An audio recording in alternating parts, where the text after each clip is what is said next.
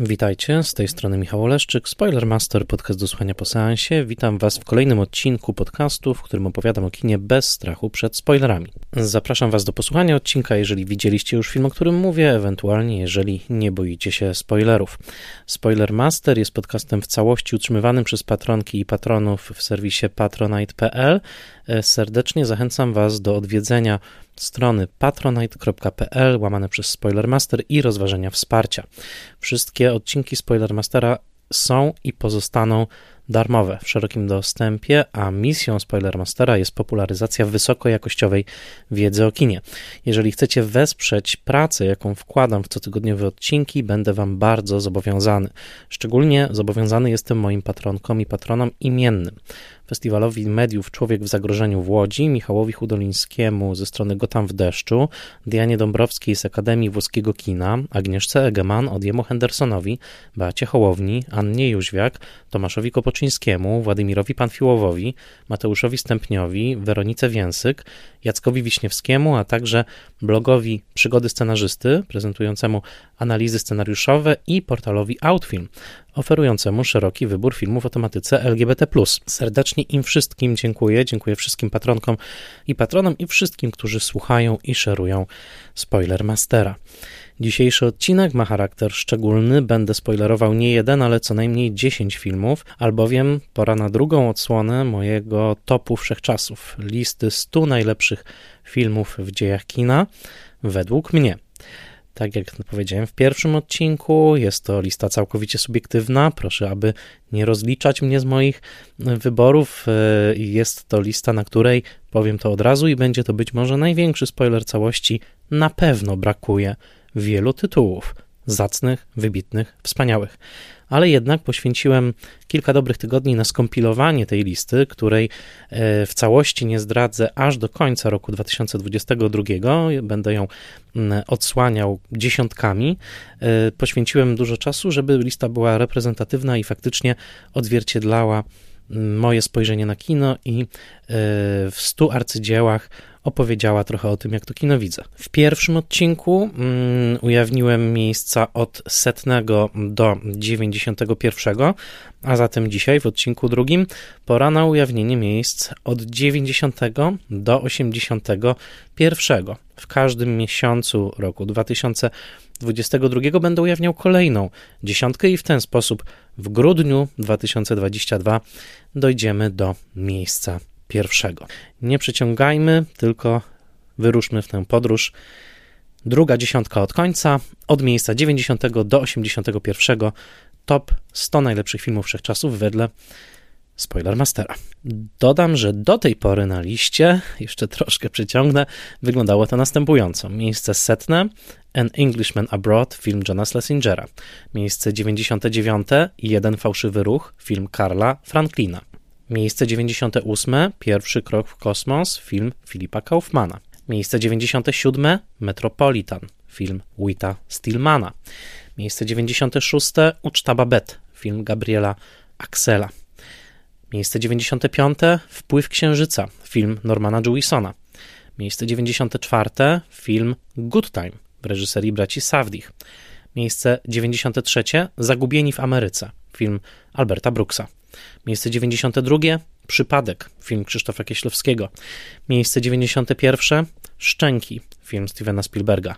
I teraz pora na miejsce 90. Don't you ever talk that way to me. Disgusting, balder, greasy. And who do you think you are, a couple of queens or something? Could it be you and me, Blanche? Yeah, what does it cost for singing furs like that? But these are tribute from an admirer of mine. Well, he must have had a lot of admiration. You lies! Lies inside and out! All lies! Never inside! I never lied in my heart.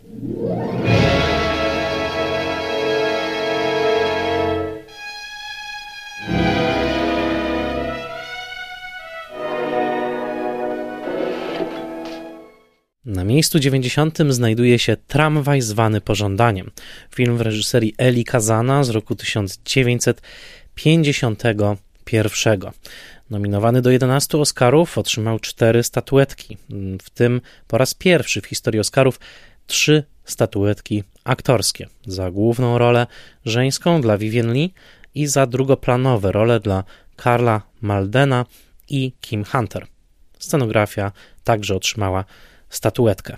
Ta adaptacja sztuki teatralnej Tennessee'ego Williamsa z roku 1947, jednej z najważniejszych sztuk w historii amerykańskiego dwudziestowiecznego teatru, jest być może najdoskonalszym filmowym ujawnieniem ogromnego potencjału, jaki krył się w metodzie pisanej z dużej litery, metodzie aktorskiej wdrażanej w kręgach nowojorskiego teatru przede wszystkim w latach 40.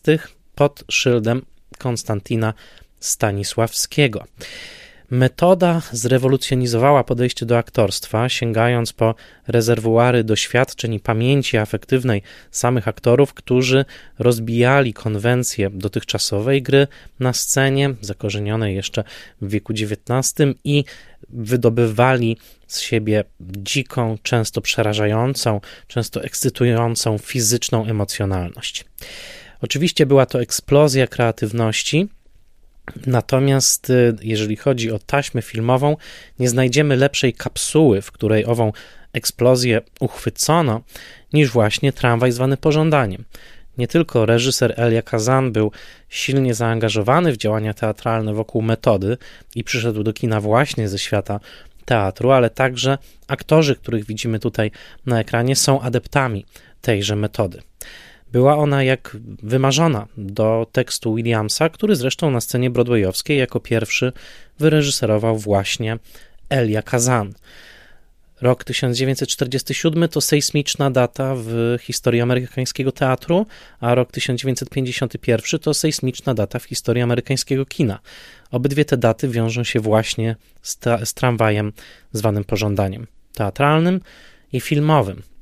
Jedyną osobą z głównej obsady teatralnej, która nie pojawiła się w filmie, jest Jessica Tandy, która zagrała postać Blanche Dubois na scenie, ale ponieważ nie miała wystarczająco gwiazdorskiego statusu, została zastąpiona w filmie przez Vivien Leigh, która posiadała już Oscara za Przeminęło z wiatrem. To ona zagrała Scarlett O'Harę i nieprzypadkowo pamięć po Scarlett O'Harze, czyli być może najsłynniejszej bohaterce kina amerykańskiego, wywodzącej się z amerykańskiego południa, w tym wydaniu wielkich plantacji i posiadaczy ziemskich. Otóż ta pamięć została uruchomiona przez Elię Kazana i przez samą Vivien Leigh, albowiem Blanche Dubois jest także spadkobierczynią, tym razem już upadłej fortuny południowej w postaci plantacji Belle Rêve, czyli Piękny Sen. Blanche na początku filmu przyjeżdża do Nowego Orleanu, aby odwiedzić swoją siostrę Stellę, przyjeżdża w sprawach spadkowych, ale przyjeżdża także w ucieczce przed infamią związaną z uwiedzeniem, jakiego dokonała na jednym ze swoich uczniów. Blanche jest nauczycielką angielskiego, wykładającą przede wszystkim poetów romantycznych na czele z Edgarem Allanem Poe. Spotkanie, do jakiego dochodzi pomiędzy Blanche a Stanleyem Kowalskim, naszym być może najsłynniejszym literackim rodakiem, a jednocześnie jednym z bardziej negatywnych pod względem moralnym bohaterów literatury amerykańskiej. Otóż to spotkanie okazuje się gwałtownym spięciem seksualnym i psychicznym, jakiego doświadcza Blanche i które kończy się brutalnym gwałtem Stanleya na Blanche i jej ześlizgnięciem się w szaleństwo. U boku Stanleya jest jednocześnie rozkochana w nim i zmysłowa, ale także nienawidząca go okresowo żona, grana właśnie przez Kim Hunter, a alternatywny model męskości, bardziej miękkiej, empatycznej, delikatnej, która jednak ostatecznie w świecie Williamsa przegrywa z nagą seksualną siłą Stanleya, jest Karl Malden, czyli przyjaciel Stanleya, który oferuje Blanche ucieczkę w bezpieczny związek, ale sam okazuje się spętany moralnością wiktoriańską, której nie potrafi przeskoczyć i tym samym nie potrafi wybaczyć Blanche faktu, że nie jest dziewicą. Ta opowieść skąpana w gorącym powietrzu Nowego Orleanu i w jazzowych rytmach muzyki Alexa Northa, nominowanej do Oscara i stanowiącej jeden z pierwszych przypadków ilustracji muzycznej jazzowej do jakiegokolwiek filmu, jest klasycznym filmem amerykańskim. Rzeczywiście te 2 godziny wspaniałego dialogu Williamsa miał rzeczywiście genialne pióro. Jego dialogi chwilami zmieniają się w najprawdziwszą poezję, wygraną przez tych wybitnych aktorów, na czele właśnie z Vivien Leigh i z prawdziwie zwierzęcym i fascynującym i wielkim w swoim występie Marlonem Brando. To wszystko sprawia, że Tramwaj zwany Pożądaniem do dzisiaj, pomimo faktu, że jako film jest trochę ucenzurowany względem sztuki, między innymi nie ma w nim nawiązań do homoseksualizmu męża Blanche, który przecież w sztuce był głównym powodem wykpienia męża przez Blanche i doprowadzenia do jego samobójstwa. Otóż pomimo tego ocenzurowania sztuki, Tramwaj zwany Pożądaniem zachowuje swoją siłę i zachowuje także swoją zagadkowość. Jak zauważył biograf Tennessee'ego Williamsa John Lahr we wspaniałej biografii, na razie dostępnej tylko po angielsku, to znaczy The Mad Pilgrimage of the Flesh, Szalona pielgrzymka ciała, jest to jedna z najbardziej tajemniczych sztuk Williamsa. Siły seksualności uruchomione w niej, wcielone w Stanleya, ale także odbite jak przez pryzmat, przez wszystkie postaci tego dramatu, są faktycznie nieposkromione, są faktycznie niemożliwe do uładzenia. Całość jest także medytacją na temat upadku snu, jakim był sen o amerykańskiej niewinności. Czy to w wydaniu właśnie południowo-plantacyjnym, jak wiemy, skażonym grzechem niewolnictwa, czy w wydaniu snu purytańskiego, który chciał oderwać seksualność od ludzkiego ciała i przemienić ludzi w całkowicie racjonalne istoty, co jak wiemy się nie powiodło. Gore Vidal, cytowany przez Johna Lahra w biografii, o której już wspomniałem, pisze tak o premierze wersji scenicznej, w której Marlon Brando pojawił się jako Stanley Kowalski po raz pierwszy. W 1947 roku, kiedy Marlon Brando wszedł na scenę w podartym, przepoconym podkoszulku, miało to moc trzęsienia ziemi. Stanley Kowalski zmienił rozumienie seksualności w Ameryce. Przed nim żaden mężczyzna nie był bytem erotycznym. Jedni byli bardziej przystojni, inni mniej, jedni mieli urok, a inni nie. Mężczyzna równał się garniturowi, nie ciału. Johnny Weissmuller jako Tarzan był pewnym wyjątkiem, ale jego uroda miała element androgeniczny. Jego ciało nie było przewodnikiem dla seksualności. Marlon natomiast grał tak, jakby miał fallusa na wierzchu i dokładnie to podnieciło widownię w tamtym czasie. Camille Paglia, wybitna antropolożka i badaczka kultury, w roku 2009 przy okazji wznowienia sztuki w przedmowie napisała tak, cytując na początku Stanleya: „Hej, hej, Stella, maleńka”, to pierwsze słowa Stanleya na scenie. I już Paglia. Razem z wypowiedzeniem tych słów Marlon Brando, trzymający w rękach, cytat z Didaskaliów, pakunek splamiony czerwienią, przyniesiony ze sklepu rzeźniczego, ubrany w roboczy jeans, wtacza się na scenę z całą bezczelnością jako władczy proletariusz Stanley Kowalski na początku Tramwaju zwanego Pożądaniem Tennessee'ego Williamsa. Wrzeszczący do ucha swojej rozkochanej w nim żony, obdarzonej wszakże ostrym językiem, Stanley jest puszącym się męskim okazem u szczytu seksualnej chwały. Miejscem akcji jest plugawa kamienica w wieloetnicznej dzielnicy francuskiej Nowego Orleanu. Malownicze werandy budynków wpuszczają do środka wilgotne powietrze miasta. Dźwięki ulicy i gorącego, nacechowanego erotycznie jazzu swobodnie przepływają przez miejsce akcji, niczym podróżujące chmury. Szokująca bezpośredniość, z jaką Tramwaj podchodzi do seksualności, postrzegając ją jako rozgrzaną, rewolucyjną siłę, stał na bakier z kultem udomowienia, jaki zaświtał wraz z epoką powojenną i zapowiadał już seksualną rewolucję lat 60. Williams zapożyczył lwią część swojej filozofii seksu od D.H. Lawrence'a, którego żonę Fridę odwiedził w Taosie w stanie Nowy Meksyk w roku 1939, kiedy planował napisanie sztuki o śmierci Lawrence'a. Tym, co odróżnia Williamsa od innych amerykańskich dramatopisarzy z zacięciem lewicowym i społeczno-realistycznym, takich jak chociażby Arthur Miller, którego śmierć komiwojażera okazała się sensacją sezonu 49, jest jego rozbuchana, romantyczna emocjonalność, a także umiłowanie piękna, połączone z romantycznym uwielbieniem dla natury, w jej odsłonie barbarzyńskiej i żywiołowej. Emocjonalna ekspresyjność jest tak centralna dla Williamsa, że Irene Selznick, producentka scenicznego Tramwaju, odmówiła wyprodukowania jego następnej sztuki, Tatuowanej Róży, ponieważ jej zdaniem była ona operą, a nie dramatem. Elia Kazan znalazł idealny język filmowy, znalazł idealnych aktorów do wyrażenia tej dzikiej siły, o której pisze tutaj Palia. Dodam, że po polsku można ciekawie o Williamsie przeczytać w książce przetłumaczonej na polski Szaleństwa Boga, Tennessee Williams i Kobiety z mgły autorstwa Jamesa Grissoma, która wyszła w serii wydawnictwa Czarnego, w serii amerykańskiej, a ogromnym żalem trzeba powitać fakt, że Marlon Brando nie otrzymał Oscara za tę rolę. No cóż, wygrał wtedy Humphrey Bogart za film Afrykańska Królowa, ale myślę, że jest bardzo wyraźne po latach, że to właśnie rola Marlona Brando razem z jego rolą o 2 lata późniejszą w filmie Na nabrzeżach, zresztą też Kazana, stanowiła prawdziwą aktorską rewolucję w kinie amerykańskim i w zasadzie można dzielić aktorstwo amerykańskie na okres filmowo, na okres przed tą rolą i okres po tej roli. A zatem to jest miejsce 90. Tramwaj zwany Pożądaniem, oryginalna filmowa wersja, nie późniejsze remake'i, czy to z Treatem Williamsem, czy z Alekiem Baldwinem, bo obydwaj zagrali tę rolę. Nie, na 90. miejscu jest oryginalny filmowy Tramwaj zwany Pożądaniem w reżyserii Eli Kazana. A zatem pora na miejsce 89. Bo musisz wiedzieć, że taki Morgan, proszę ja ciebie, on potrafił się upomnieć o 5 centów. I kiedy kelner dziwił się, że on, Morgan, który jest multimilionerem, krezusem, proszę cię, i tak dalej,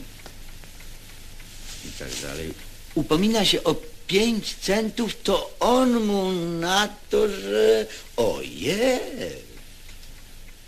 że on dlatego jest, bo...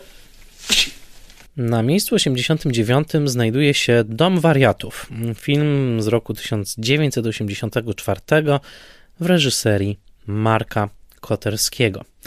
To może zaskakujący dla wielu wybór, ale dla mnie jest to wybór bezdyskusyjny. Marek Koterski otrzymał główną nagrodę na festiwalu w Gdyni za Dzień Świra na początku lat 2000. Wciąż jeden z najlepiej pamiętanych i najbardziej cytowanych, najbardziej jednocześnie okrutnych, przenikliwych i zabawnych polskich filmów wszechczasów. W tym filmie pojawił się Marek Konrad jako Adaś Miałczyński, ale jako Miałczyński Konrad pojawił się po raz pierwszy właśnie w Domu Wariatów, czyli w pełnometrażowym debiucie Koterskiego. Miałczyński pojawił się także w kilku innych wcieleniach, w innych filmach takich jak Nic śmiesznego, czy Wszyscy jesteśmy Chrystusami, ale uważam, że to właśnie Dom Wariatów jest najwybitniejszym filmem Marka Koterskiego i jednocześnie, mówię to z pewną ostrożnością, ale jednocześnie z przeczuciem pewności, że jest to chyba najoryginalniejszy debiut w historii kina polskiego, który mógłbym zestawić chyba tylko z Nożem w wodzie Romana Polańskiego. Jest to film, którego nie da się porównać nie tylko do niczego innego w historii polskiego kina, ale miałbym problem z porównaniem tego filmu do czegokolwiek w kinie światowym. W Domie Wariatów nie ma w zasadzie klasycznie pojętej akcji. Oto Adaś Miałczyński przyjeżdża do swoich rodziców w wieku lat 33 i przeżywa koszmarny wieczór uwięziony w kompulsjach swojego ojca, w kompulsjach swojej matki, w ich językowych i wszelkich innych nawykach, które wydają się zgromadzeniem absurdu. Nawyki w postaci liczenia biletów z portfela, czy przestawiania kubka, który zdaniem męża powinien stać pod pewnym kątem, a zdaniem żony pod zupełnie innym, tworzy gęstą sieć kompulsywnych, destrukcyjnych, agresywnych, a czasami pasywno-agresywnych zachowań, w których syn Adaś Miałczyński poruszał się tak naprawdę, jak ujawniają retrospekcje, przez całe swoje życie. Materią tego filmu jest niezwykły język, to ogromna siła Koterskiego, także w jego późniejszych filmach pod względem językowym jest być może jednym z najwybitniejszych stylistów w historii polskiego kina. Ale chcę zwrócić uwagę na to, że Właśnie pod względem inscenizacji, montażu i rytmu Marek Koterski jest niebywale nowatorskim i mam wrażenie, że wciąż niedostatecznie docenionym twórcą filmowym w Polsce, jednym z nielicznych reżyserów polskich, filmowych autorów, dodam, albowiem pisze sobie sam scenariusze, których można nazwać prawdziwie oryginalnymi artystami kina, którzy naprawdę stworzyli swój własny język i nie chodzi mi tylko o charakterystyczne dialogi, chodzi mi przede wszystkim o sposób inscenizacji, montażu, montowania spojrzeń bohaterów pomiędzy sobą i szczególnego rytmu, który sprawia, że zostajemy wciągnięci w rzeczywistość bohaterów, mimo że de facto na ekranie nic się nie dzieje. Wybitna rola Tadeusza Łomnickiego jako ojca, który jest tutaj w zasadzie wrakiem człowieka, a jednocześnie parodią ojcowskości i patriarchatu, jest bolesna w oglądaniu. Pojawiają się tutaj także już pewne elementy, które później wyewoluują w Dniu Świra i scena zasypiania, kiedy Adaś wielokrotnie gładzi kołdrę po to, żeby była w idealnym stanie, na pewno przypominają sceny zasypiania Adasia Miałczyńskiego w Dniu Świra także. Ale koniec końców uważam, że Dom Wariatów jest najdzikszym, najbardziej jednocześnie przesyconym smutkiem, ale i takim potępieńczym śmiechem portretem polskiej rodziny w jej najgorszym możliwym wydaniu. Polskiej rodziny w wydaniu toksycznym, w którym małżonkowie są zwarci w takim śmiertelnym starciu, orężem jest absurdalny wyrzut i pretensja, a ofiarą jest dziecko. W tym przypadku już dorosły Adaś, ale oczywiście dorosły, ale upupiony, trochę po gombrowiczowsku, przez swoich rodziców. Jan Gondowicz pisał po premierze: nie ma nic ciekawszego od wdzierania się w cudzą prywatność. Pisał na łamach Kina. I pisał także, że w Domu Wariatów nie ma do opowiedzenia żadnej historii, można po prostu patrzeć. Patrząc, czujemy, że widzimy coś nieprzeznaczonego do oglądania z tą samą pewnością, z jaką dla Freuda śniąca się szafa była szczytem nieprzyzwoitości. Uważam, że to genialny cytat swoją drogą właśnie Gondowicza, bo jest dokładnie tak. Obserwujemy coś niby zwykłego, kolację, podawanie herbaty, a jednocześnie mamy wrażenie niemal obscenicznego przyglądania się spotworniałemu życiu rodzinnemu. Tadeusz Sobolewski pisał: to film o sytuacji, w której zanikła możliwość wszelkiego kontaktu. Ludzie pozornie najbliżsi są zupełnie obcy, nie mogą sobie nic powiedzieć i to przez całe życie, z pokolenia na pokolenie. Przekazują sobie jedynie odruchy. Postać matki nie ma w ogóle wnętrza. Ona jest cała na zewnątrz, nastawiona wyłącznie na zwracanie uwagi. W tej roli Bogdana Majda, fantastyczna także w tej roli. Dom Wariatów był filmem zrealizowanym w studio imienia Karola Iżykowskiego. Jest filmem, który uważam za najlepszy film Koterskiego i uważam go za jeden z najlepszych filmów historii kina. Bardzo żałuję, że nie jest bardziej znany. Myślę, że z całego dorobku kina polskiego trudno by mi było wskazać na równie oryginalny talent jak Koterski. Myślę, że może jeszcze Walerian Borowczyk się do tego zbliża. Koterski nie posiłkuje się modelami realistycznego przedstawiania charakterystycznymi dla kina głównego nurtu, tworzy zupełnie swój własny język i uważam, że w Dniu Wariatów stworzył film wybitny, który w moim przekonaniu całkowicie zasłużył na to, żeby umieścić go tutaj na miejscu 89. listy wszechczasów. Pora zatem na miejsce 88. Barbara Harris is the would-be superstar who's running away from husband Bert Remsen, who's chasing her through the wilds of Nashville. Nashville is about a lot of things and a lot of people. See all 24 of them and the outrageous things they do in Robert Altman's Nashville.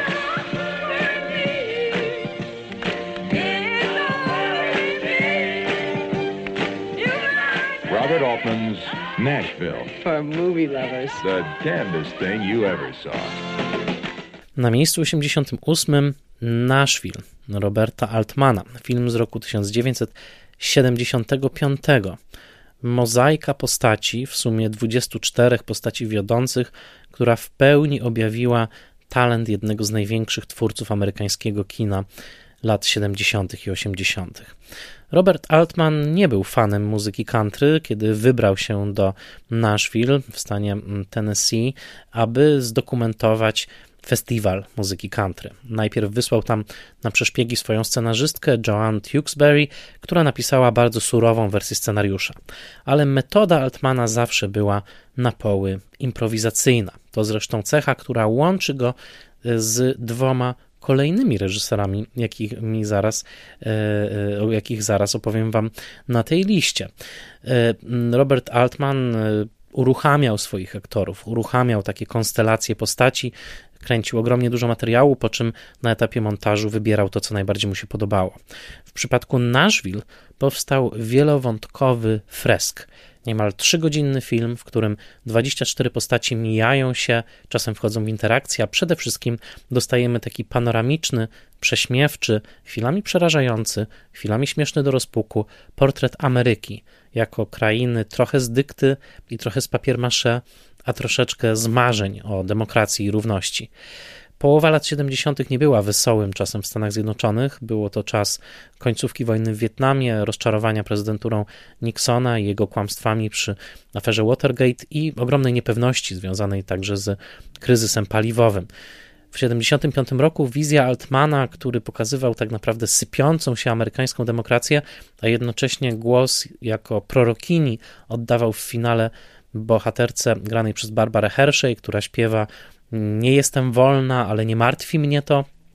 You can say I ain't free, but it don't worry me. Ta wizja miała niebywałą siłę. Pauline Kael na łamach New Yorkera, troszeczkę wyrywając się przed szereg, zrecenzowała film dużo przed premierą na podstawie prywatnego pokazu i w zasadzie nazwała go najlepszym filmem, jaki widziała w życiu. Powiedziała, że jest jak to, pamiętna jej fraza, orgia bez poczucia ekscesu. Siedzimy w kinie przez 2,5 godziny w stanie absolutnego szczęścia, szczerząc się do ekranu. Rzeczywiście jest tutaj mnóstwo wybitnych ról aktorskich. Keith Carradine, ale przede wszystkim Lily Tomlin tworzą niezapomniane postaci jako muzyk country, który próbuje uwieść mężatkę przeżywającą kryzys małżeński w Nashville. Aktorzy napisali swoje własne piosenki, co w przypadku Keitha Carradina zaowocowało Oscarem za piosenkę I'm Easy, a całość filmu była także nowatorskim eksperymentem w montowaniu wielu ścieżek dźwiękowych. Dodam, że film ma wspaniałe użycie nakładających się na siebie dialogów, to jest coś, co możemy docenić tylko w wersji z napisami i przyszedł już po Złotej Palmie, jaką Robert Altman otrzymał za film Masz w roku 1970 i po wspaniałym antywesternie, czyli po McCabe'ie i Pani Miller z roku 71. 50 lat kończył Altman w momencie pracy nad Nashville i jest to dzieło prawdziwie mistrzowskie, film epicki w pełnym tego słowa znaczeniu i jednocześnie film jak żaden inny. No właśnie, wielki wielowątkowy fresk, którego sam Altman nie prześcignie aż do momentu, kiedy w roku 1993 nie nakręci filmu Na skróty. Niestety Nashville nie jest obecnie dostępny na żadnym polskim serwisie VOD. Niestety jest to także prawda o Domu Wariatów. Tramwaj zwany Pożądaniem w momencie nagrywania jest dostępny na platformie Chili. Oczywiście, tak jak w odcinku pierwszym, po omówieniu dzisiejszej dziesiątki wyliczę, które filmy są gdzie dostępne w streamingach. Pora chyba na miejsce 87.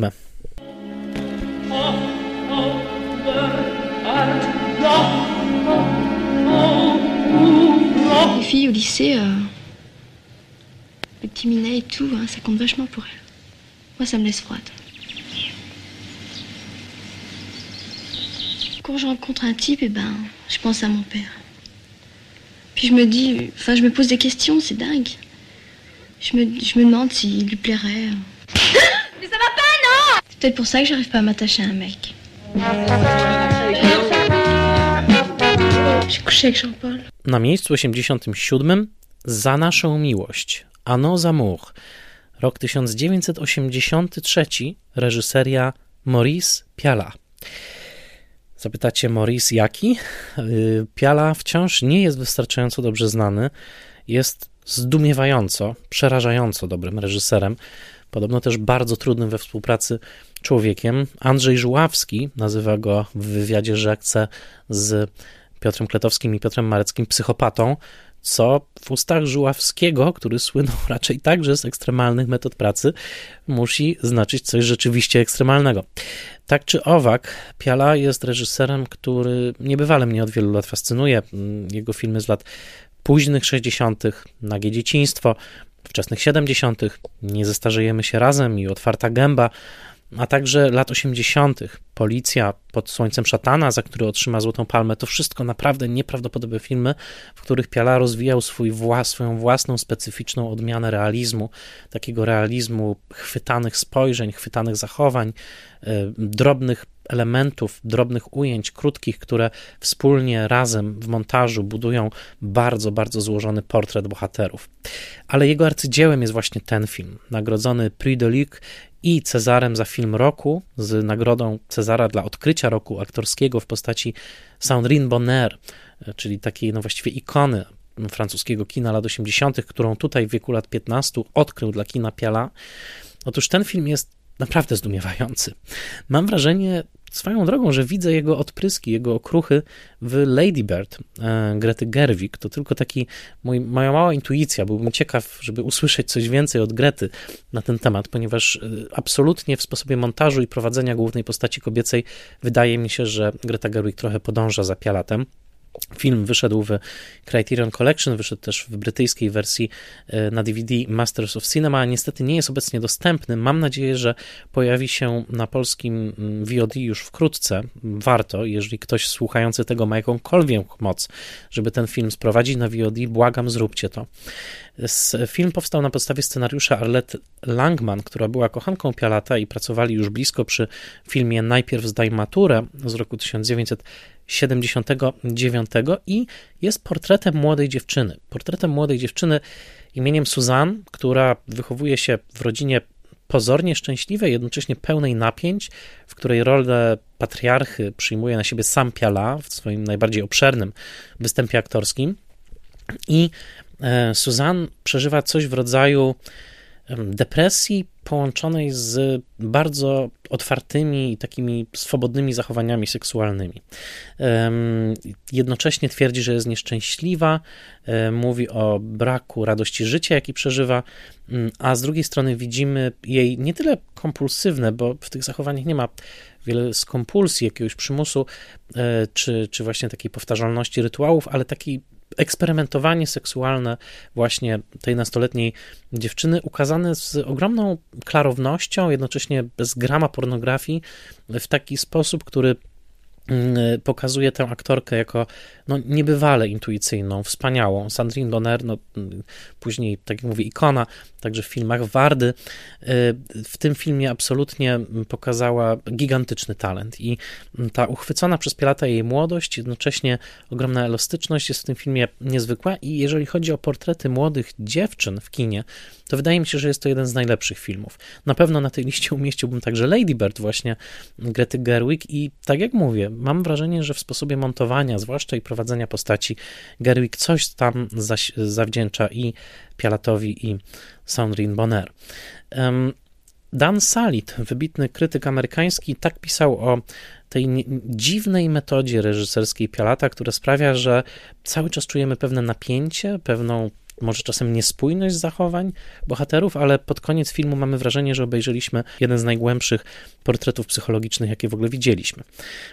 Tak pisze Salit o użyciu kontrapunktu przez Pialata. Ten fragment przetłumaczyłem dla was za książeczką dołączoną do DVD w serii Masters of Cinema. Dan Salit pisze tak. Kwestia osobistego szczęścia jest centralna w Za naszą miłość. Zachowanie Suzanne spełnia definicję anhedonii, niemożności odczuwania radości. Sama mówi o sobie, czuję się jakbym miała wyschnięte serce. Tak mówi dziewczyna do jednego ze swych kochanków, a zakończenie filmu pozostawia tę tezę na stole jako prawdopodobną. A mimo to w samym filmie widzimy Suzanne niejednokrotnie, jak śmieje się, uśmiecha, doświadcza seksualnego spełnienia. W istocie większość filmu nie różni się tak znowu bardzo od filmów o rozochoconych nastolatkach. Raz po raz widzimy Suzanne w erotycznych sytuacjach z przyjaciółmi. Fakt, iż film o niemal chorobliwie nieszczęśliwej osobie jest aż tak wypełniony po brzegi radosnymi zachowaniami, jest nie tylko wyzwaniem dla naszej intuicji o tym, jak powinien wyglądać poważny film artystyczny. Jest on także pełnoprawną wizją sprzeczności ludzkiej natury. Wizją, którą możemy zaakceptować albo odrzucić. I to jest kluczowe zdanie. Piala jest artystą filmowym właśnie sprzeczności ludzkiej natury. Nie znam innego reżysera, który pokazywałby taką rozpiętość, taką ambiwalencję uczuć i zachowań. Jego bohaterowie potrafią nas czasami zaszokować czymś nagłym, czymś niespodziewanym, a jednocześnie śledzimy ich, patrzymy i chcemy ich lepiej zrozumieć. Czujemy też, że mają dużo wspólnego z nami. Jego portret psującego się związku między kobietą i mężczyzną w Nie zestarzejemy się razem jest jednym z najbardziej przenikliwych i chwilami nawet trudnych w oglądaniu filmów właśnie, które porażają swoją mocą psychologiczną, ale to właśnie w filmie Anu Zamuch mam wrażenie, że osiągnął swoją pełnię. I cudowna sekwencja otwierająca, w której najpierw widzimy współczesną Suzanne, potem widzimy Suzanne w kostiumie z epoki XVIII wieku, kiedy gra w amatorskiej sztuce, a potem widzimy ją na dziobie łodzi płynącej przez jezioro w białej, rozwiewanej sukience w rytm Cold Song Henry'ego Purcella. To słynny, potem wielokrotnie wykorzystywany fragment, to rzeczywiście filmowa magia mozaiki, fragmentu, wyczulenia na sprzeczności ludzkiej natury i ukazania ich w całej pełni w filmie, który trwa zaledwie 1,5 godziny. Za naszą miłość to wciąż za mało znane arcydzieło.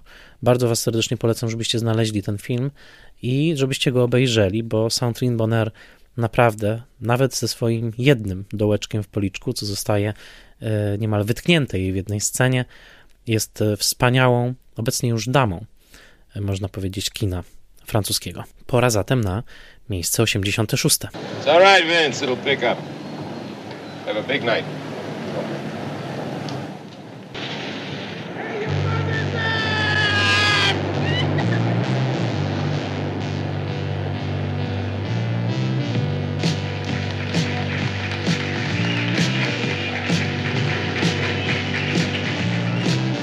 He does the whole thing, so we got it, choreographs it, he stages it, he does the whole... Don't exaggerate, I do the best I can.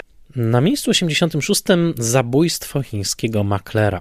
Film z roku 1976, mogę powiedzieć, jedyny film Johna Cassavetesa, który lubię, ale lubię go tak bardzo, że aż uwielbiam. Nigdy nie byłem wielkim fanem Johna Cassavetesa. Wiele osób podziwia jego twarze, wiele osób kocha Cienie z roku 59.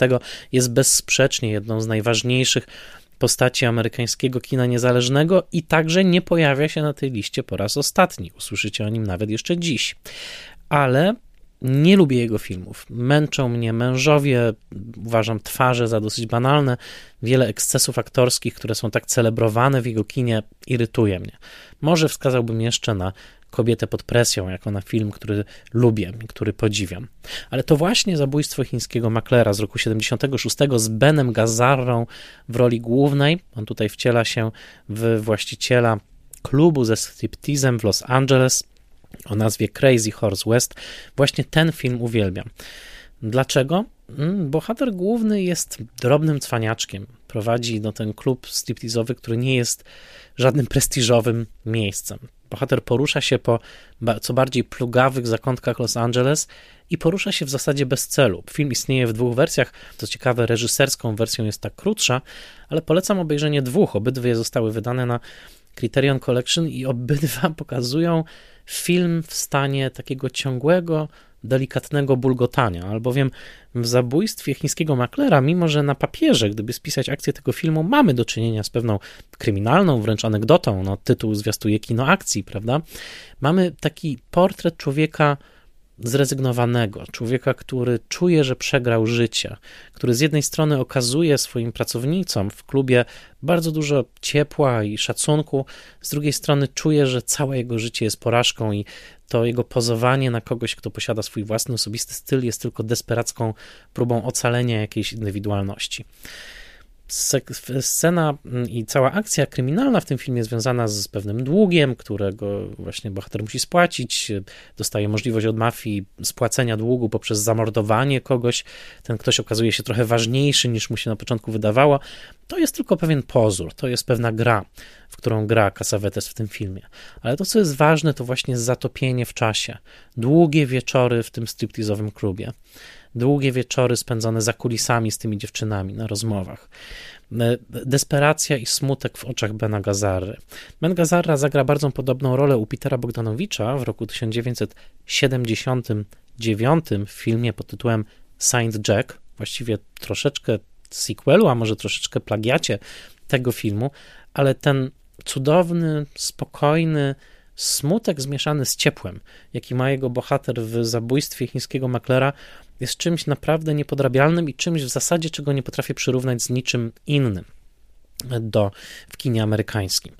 Humphrey Bogart w Casablance grał niejakiego Ricka i prowadził swoją knajpę u Ricka i tam widzieliśmy trochę podobny rodzaj smutku, melancholii. Oczywiście Rick w odpowiednim momencie stawał po dobrej stronie historii i stawał się wręcz bohaterem, ale zabójstwo chińskiego maklera to taka Casablanca bez elementu heroizmu, Casablanca bez sprawiedliwej wojny w tle, która pozwoliłaby bohaterowi się odkupić poprzez jakiś heroiczny czyn. To taka Casablanca, w której Rick nudzi się na zapleczu i rozważa, jak bardzo mu życie nie wyszło. I bardzo wam polecam zatopienie w melancholijno-zabawnej atmosferze tego filmu, do którego ja na przestrzeni lat wracałem bardzo wiele razy. No to teraz chyba pora na miejsce 85.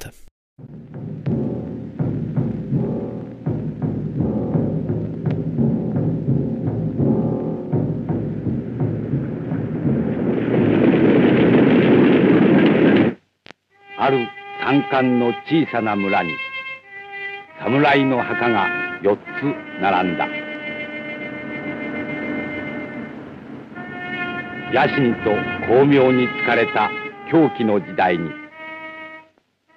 全く名利を顧みず哀れな百姓たちのために戦った7人の侍の話。彼らは無名のまま風のように去った。 Na miejscu 85 bezsprzeczne arcydzieło i klasyk klasyków, Siedmiu Samurajów, rok 1954, reżyseria Akira Kurosawa. Cóż powiedzieć więcej, w zasadzie powinienem przeskoczyć do następnego tytułu. Wahałem się, czy na tym miejscu nie umieścić innego filmu Kurosawy, ponieważ dwa jego filmy najsilniej zapadły mi w pamięć.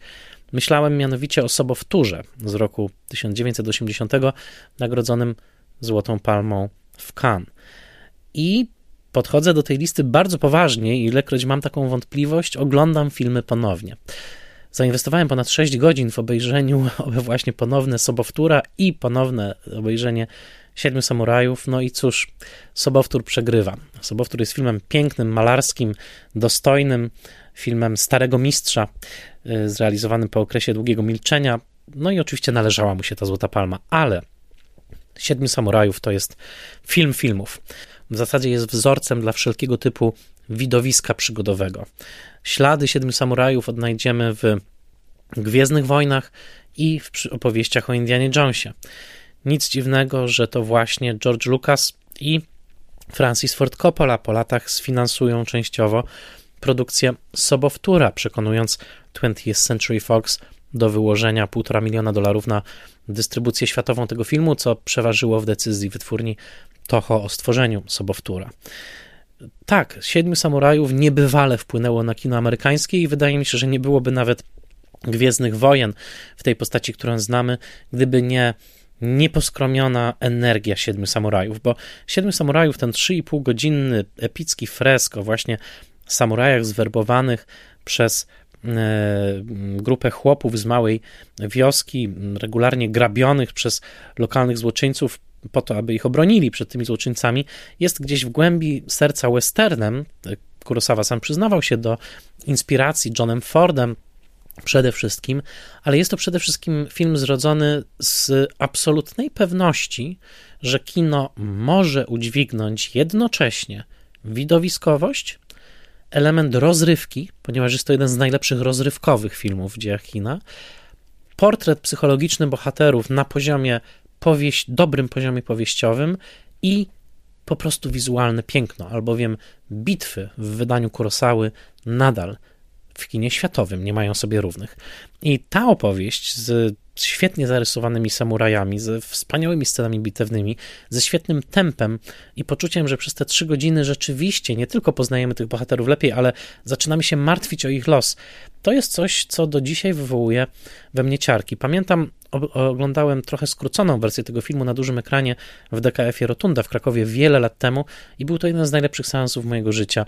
Aż dziw, że nie wspomniałem go w odcinku o najlepszych seansach, bo 7 samurajów nadal ma, powiem to wprost, niesamowitego powera.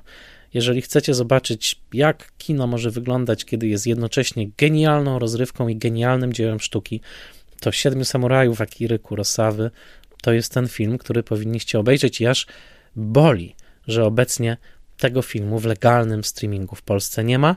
Są piękne wydania, różne, także polskie DVD, ale zagraniczne Blu-rayowe, ale proszę was, jeżeli słuchacie tego i macie jakąkolwiek moc wywierania wpływu na dystrybutorów, 7 samurajów powinno być dostępnych na VOD w Polsce. To po prostu jeden z wielkich klasyków kina. Przejdźmy teraz do miejsca 84. Now you're under no obligation, but you can if you want to give me a lovely big smile. Thank you. I wonder if she knows. I haven't told her. I hope Cynthia doesn't know either. She doesn't. That's all right then. You've been sitting there for a month with a face like a slapped horse. You complaining? No? Well, shut up then. Ah! Oh yeah. That's good. On any street. She's got some bloke in tow. You all right, sweetheart? Would you get inside? Shifty-looking bleeder. Walks like a crab. Every family has them. Look. Do you smell, Mother? No. Some just have more than others. I'm trying to locate a Cynthia Purley. Please. I'm off now then, sweetheart. Ain't you going to tell me where? She is. You never tell me where you're going. You don't ever go nowhere. She can't be the one that... Hey? Oh, don't break my heart, darling. The things you know nothing about. Someone tell me what's going on. From award-winning director Mike Leigh. Hey. Truth will out. Na miejscu 84. Złota Palma roku 1996 i 5 nominacji do Oscara. Film Mike'a Lee pod tytułem Sekrety i kłamstwa. Opowieść o 2 kobietach przede wszystkim. O kobiecie, która brnie w rozgoryczeniu wieku średniego, w przekonaniu, że nic nie osiągnęła i jej córka jest przeciwko niej zbuntowana. W tej roli Brenda Blethyn, która po latach dostaje sygnał od swojej drugiej córki, o której chciała za wszelką cenę zapomnieć, od Hortensji, która ku jej własnemu zaskoczeniu okazuje się czarnoskóra. Nasza bohaterka nie znała koloru skóry swojej córki, albowiem oddała ją do adopcji, nie patrząc nawet na nią, bojąc się, że przywiąże się do niej natychmiast, kiedy tylko na nią spojrzy.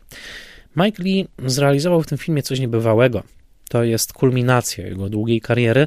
Mike Leigh zaczynał od filmów telewizyjnych w latach 70. w BBC i już wtedy, eksperymentując z improwizacją aktorską i długim okresem rozwijania postaci z aktorami w trakcie wielogodzinnych warsztatów parateatralnych, już wtedy zrealizował majstersztyki.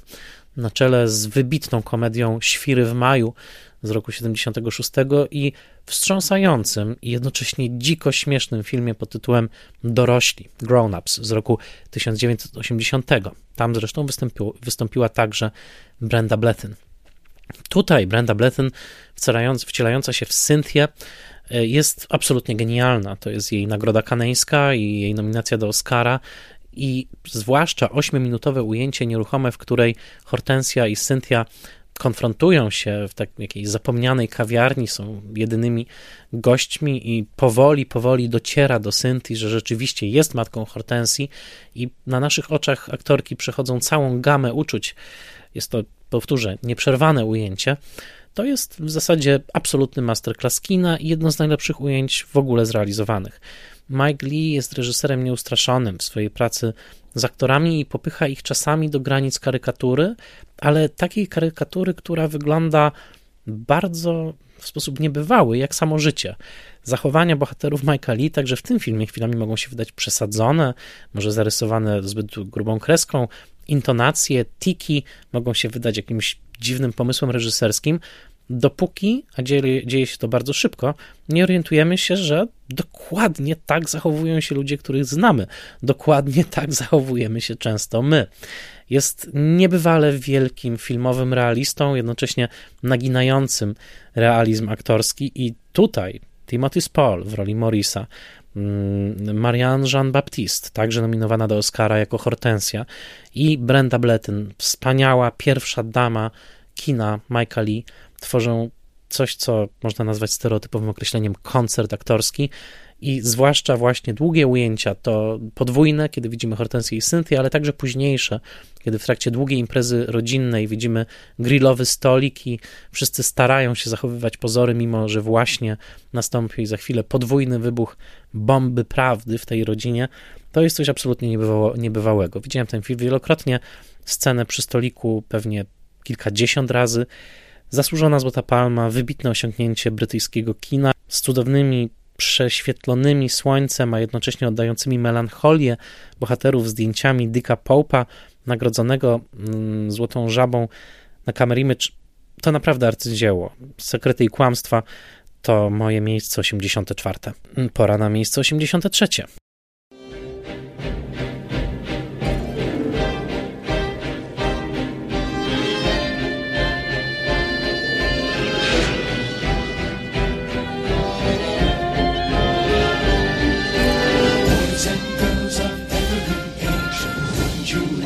Something strange. Come with us and you will see. This our town of Halloween. This is Halloween. This is Halloween. Pumpkins scream in the dead of night. This is Halloween. Everybody make a scene. Trick or treat. Tell the neighbors on the drive. Na miejscu 83 miasteczko Halloween. Rok 1993, producent Tim Burton, reżyseria Henry Selick.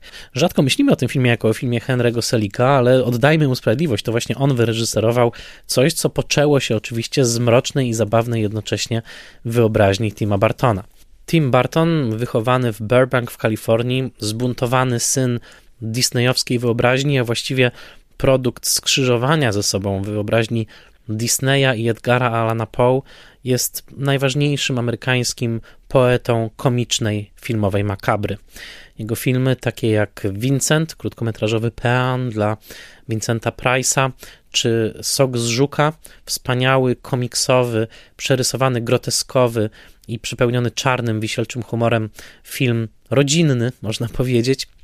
Oczywiście wybitny Batman z 1989 roku, to w moim przekonaniu tylko preludium dla tego osiągnięcia. Niebywałego osiągnięcia animacji poklatkowej, zrealizowanego siłą 120 animatorów na 20 oddzielnych planach w 110 tysiącach osobnych klatek z udziałem 227 lalek przesuwanych pracowicie milimetr po milimetrze.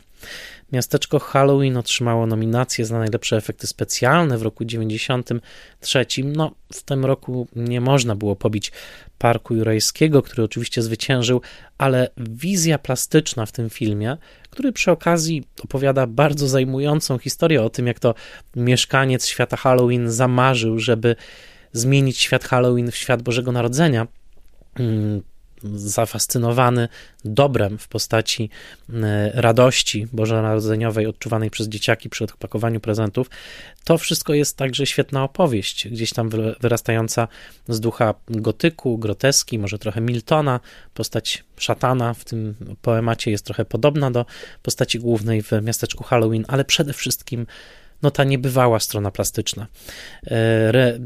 Animacja w tym filmie jest zainspirowana wieloma rycinami, stylami animacji, stylami filmowej wyobraźni. Takie nazwiska jak Ray Harryhausen czy Edward Gorey były wymieniane przez twórców jako źródła inspiracji plastycznej, ale także wymieniali oni Władysława Starewicza i Jana Lenicę.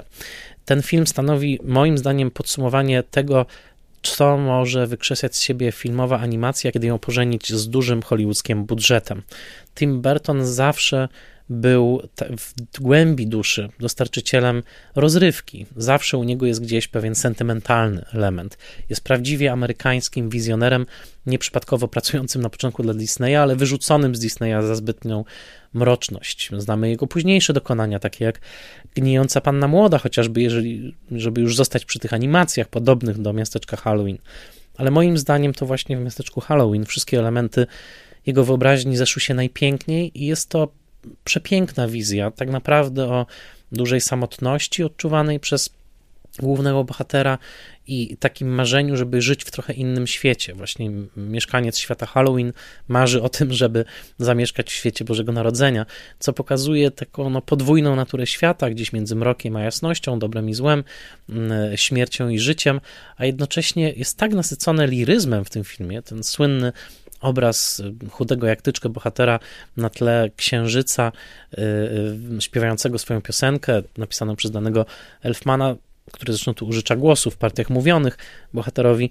To są naprawdę rzeczy tak piękne, liryczne i jednocześnie hollywoodzkie, właśnie dużo budżetowe, spektakularne, jednym słowem, że mam wrażenie, że ten film naprawdę jest arcydziełem animacji i w momencie premiery wydał się Disneyowi zbyt mroczny, a zatem dystrybucją zajęła się ta dorosła odnoga Disneya, jaką było Touchstone, ale obecnie w roku 2022 myślę, że już nikt nie uzna tego filmu za zbyt mroczny.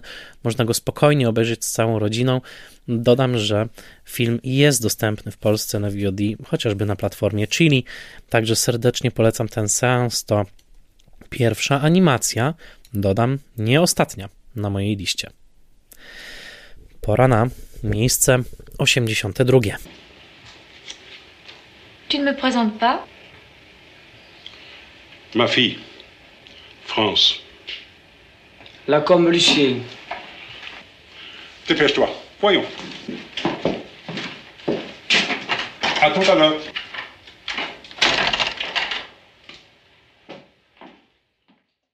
Na miejscu 82 La Combe-Lucienne. Film z roku 1974. Film w reżyserii Louis Malla, nominowany do Oscara za najlepszy film zagraniczny. Konkurował przeciwko Potopowi Jerzego Hoffmana, ale obydwa filmy zostały pokonane przez Amarcord Federico Felliniego. Jest to dla mnie absolutne arcydzieło, które wciąż jest za mało znane. Obecnie w momencie nagrywania jest dostępne na TVP VOD. Serdecznie polecam. Jest to poza wszystkim innym jeden z najlepszych scenariuszy, jakie zostały zrealizowane. O czym jest opowieść? Opowieść jest o tytułowym chłopcu. Nie nazywa się on, jakbyśmy powiedzieli, Lacombe Lucien.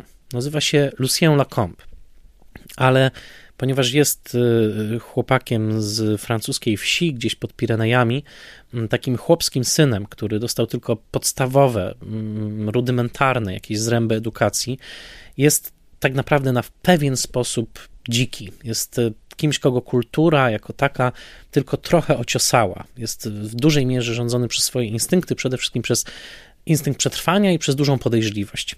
I on, kiedy się przedstawia, kiedy mówi swoje imię i nazwisko ludziom, których uznaje za lepszych od siebie w społecznej hierarchii, nie przedstawia się Lucien Lacombe, tylko mówi urzędowo Lacombe Lucien, tak jak mi powiedział Oleszczyk Michał. I w tym już tytule, z tą inwersją, z tym odwróceniem imienia i nazwiska jest genialna intuicja, bo ten film prezentuje nam Luciena Lacombe'a tak, jak on by chciał nam się zaprezentować. A jaki jest to chłopak? Jest czerwiec roku 1944, II wojna chyli się ku końcowi, Normandia jest już wyzwalana przez Amerykanów, ale na francuskiej prowincji wciąż trwa reżim Vichy i wciąż kwitnie w najlepsze szeroko zakrojona kolaboracja z Niemcami. Coś, co wspaniale opisał na łamach swoich szkiców piórkiem Andrzej Bobkowski, jest przedmiotem wiwisekcji, jakiej dokonuje w tym filmie bezlitośnie Louis Malle, przyglądający się zdradliwości własnych rodaków, ich spolegliwości w stosunku do okupanta. Literacko pomógł Mallowi Patrick Modiano, który razem z nim napisał, powtarzam, jeden z najlepszych scenariuszy w historii kina. Nie zdziwiło mnie, kiedy Patrick Modiano otrzymał literacką Nagrodę Nobla w roku 2014, albowiem zawsze miałem w głowie właśnie tą niebywałą klasę, jaką prezentuje scenariusz filmu Lacombe Lucien. Istotą tego filmu jest to, że Lucien Lacombe ten właśnie chłopski syn z predylekcją do strzelania z procy, broni palnej i z bardzo dużą sprawnością w łowieniu wszelkiej zwierzyny, jak chociażby króliki, staje się kolaborantem, staje się takim właściwie mięśniem lokalnej nazistowskiej szajki kolaborantów, zamieszkałych wspólnie w takim dziwnym hotelu, taki hotel zamieszkanych przez sługusów nazistów, w którym jednocześnie jeden pokój staje się katownią, jeden z pokojów jest pokojem do czytania donosów, które obficie spływają do tych funkcjonariuszy. I Lucien, ponieważ chciał wstąpić do ruchu oporu, ale został uznany za zbyt głupiego przez swojego nauczyciela lokalnego, właśnie przedstawiciela ruchu oporu, z równym przekonaniem idzie do kolaborantów, po prostu chce być doceniony, chce poczuć, że jest częścią czegoś większego. Sama sprawa jest mu dość obojętna, bo też niuanse polityczne są dla niego zupełnie nie do uchwycenia. Nie ma on też niezbędnej edukacji, żeby zrozumieć tak naprawdę, w czym bierze udział. I my przez 2 godziny i 17 minut przyglądamy się działaniom Luciena, czasami zaszokowani tym, czego jest zdolny, zawsze zafascynowani, ale przede wszystkim w takim osobliwym trybie, jaki wymyślił do tego filmu Mal, to znaczy bez żadnej moralnej oceny. Patrzymy po prostu na tego chłopaka, który odnajduje się ze sceny na scenie w kolejnych sytuacjach.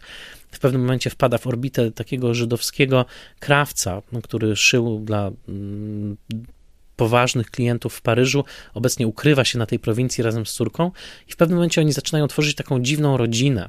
Obecność Luciana oczywiście ma element przemocowy, ale po pewnym czasie okazuje się, że w jakiś przedziwny sposób także on i córka tego krawca zaczynają się dogadywać, także na planie erotycznym i w pewnym sensie nawet zaczynają się kochać.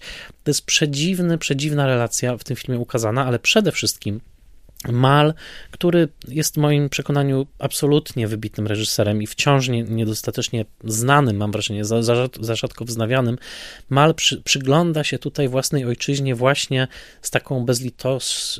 z takim bezlitosnym zacięciem, a jednocześnie pokazując rozmiary swego rodzaju zdrady narodowej, jaka wtedy miała miejsce, czy rozmiary tchórzostwa, punktuje także momenty odwagi, ale przede wszystkim interesuje się właśnie losami tego poszczególnego chłopca.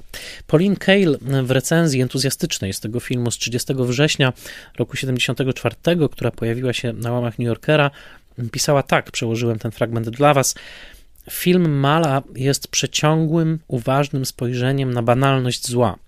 Jest także nieprzypadkowo jednym z najmniej banalnych filmów w dziejach kina.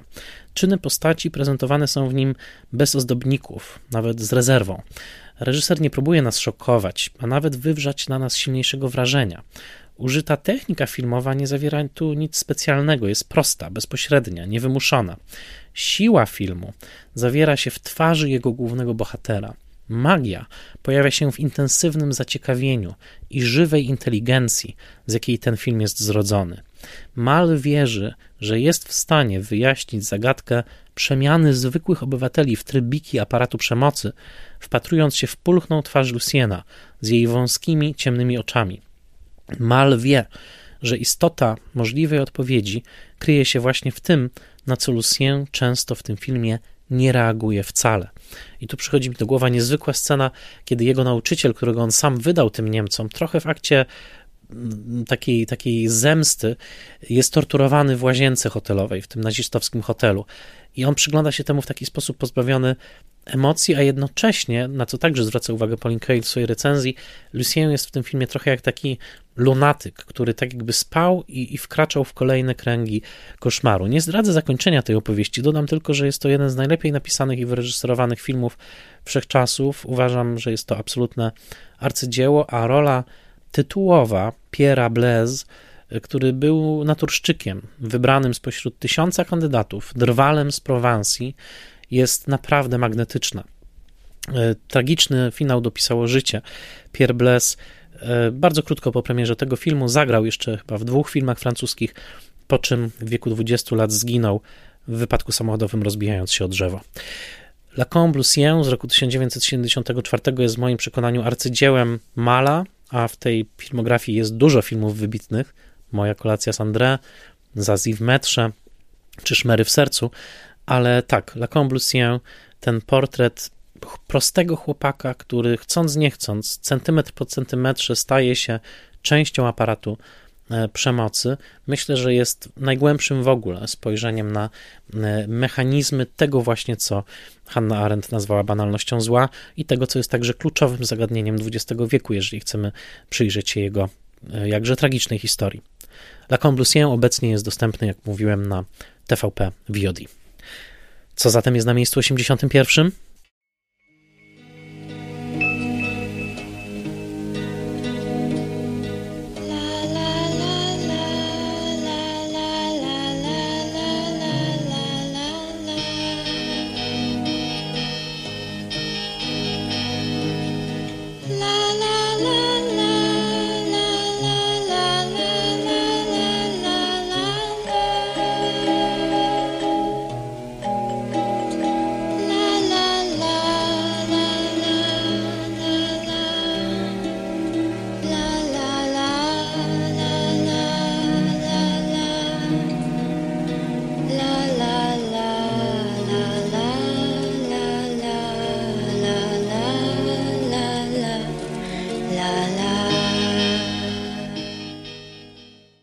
W miejscu 81 jest Dziecko Rosemary, rok 1967, Roman Polański.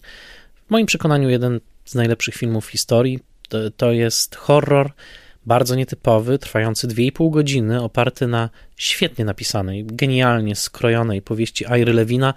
Film, który stanowił przepustkę Romana Polańskiego do Hollywoodu. Zawdzięczamy ten film geniuszowi Roberta Evansa, który wówczas zarządzał Paramountem i postawił na Polańskiego, ale także zawdzięczamy go geniuszowi współpracowników. Krzysztof Komeda napisał jeden z najsłynniejszych motywów muzycznych w dziejach kina. Absolutnie wspaniała jest Mia Farrow, to jeden z najlepszych w ogóle kobiecych ról w historii. John Cassavetes, który już się pojawił dzisiaj w odcinku, tutaj także świetny w roli jej męża, który być może wydał ją na pastwę satanistycznego spisku. No i Oscarowa Ruth Gordon. Rodzaj, jak napisałem w swoim eseju na Filmwebie o tym filmie już 7 lat temu, takiej gorgony wścibskości, sąsiadeczki, która zagląda, wypytuje, a w końcu okazuje się także, że najprawdopodobniej chce, abyśmy urodzili dziecko szatanowi. Ruth Gordon dostała Oscara za tą rolę, jest naprawdę tutaj wspaniała, ale ten film rzeczywiście jest genialnie zrobiony, to znaczy jeżeli chce się prześledzić techniki manipulacji widownią, to zdecydowanie trzeba prześledzić Dziecko Rosemary i w niedawnej powieści Quentina Tarantino, tej powieściowej wersji Pewnego razu w Hollywood, jest cały pasus poświęcony właśnie umiejętności tego, jak Polański prowadzi spojrzenie bohatera w tym filmie i spojrzenie różnych bohaterów i jak bardzo widzowie chwilami wręcz wychylają się ze swoich foteli, żeby zajrzeć za te drzwi, za tę framugę, za którą ta kamera Williama Frakera zagląda tylko częściowo, prowokując nas do tego, żebyśmy, no właśnie, wychylili się troszeczkę bardziej i zerknęli, o czym tam dokładnie Ruth Gordon rozmawia na łóżku. Horror sataniczny, który jednocześnie łączy się z tematem takiego pierwotnego lęku przed wydaniem na świat zdeformowanego potomstwa i przekonaniem o tym, że społeczeństwo wokół nas chce naszej krzywdy. To jest wielki temat wielu filmów Polańskiego, Chinatown, autora Widmo.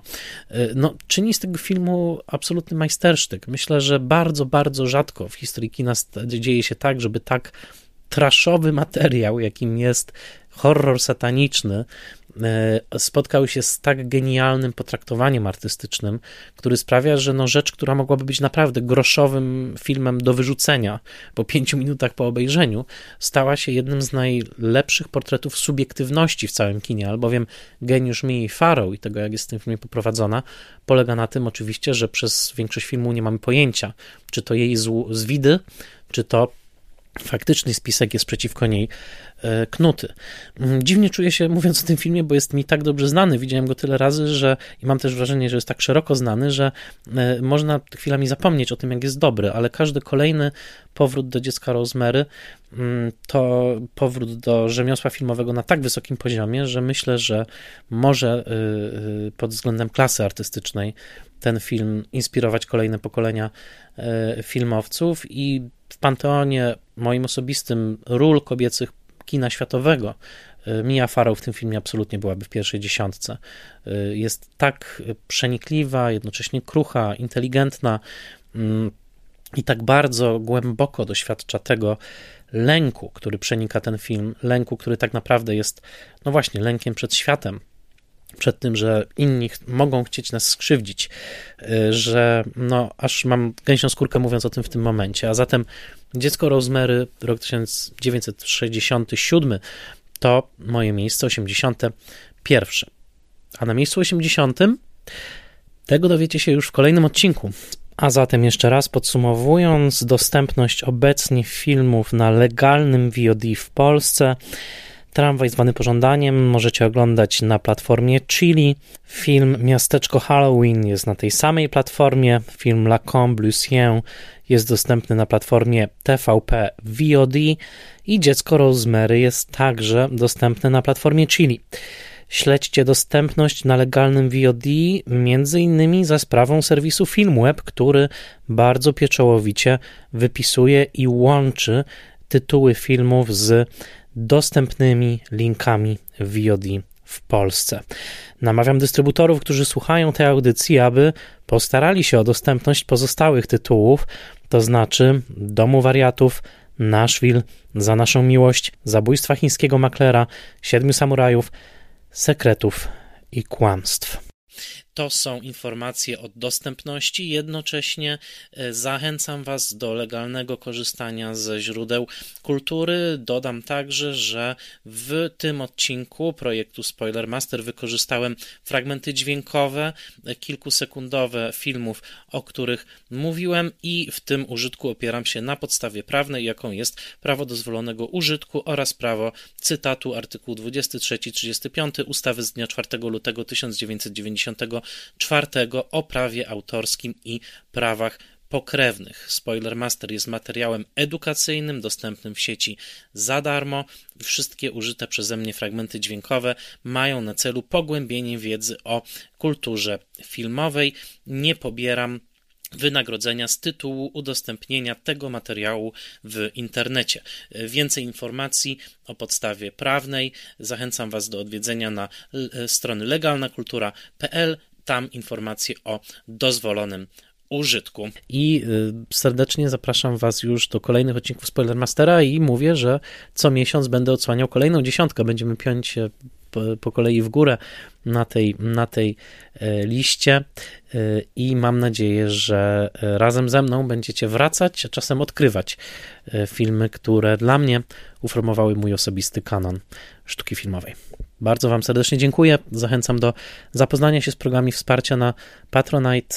Ten podcast istnieje wyłącznie dzięki wsparciu patronów. Jeżeli chcecie się stać jednym z nich, to bardzo to docenię i będę pracował dalej, nagrywając kolejne odcinki Spoiler Mastera. Do usłyszenia wkrótce.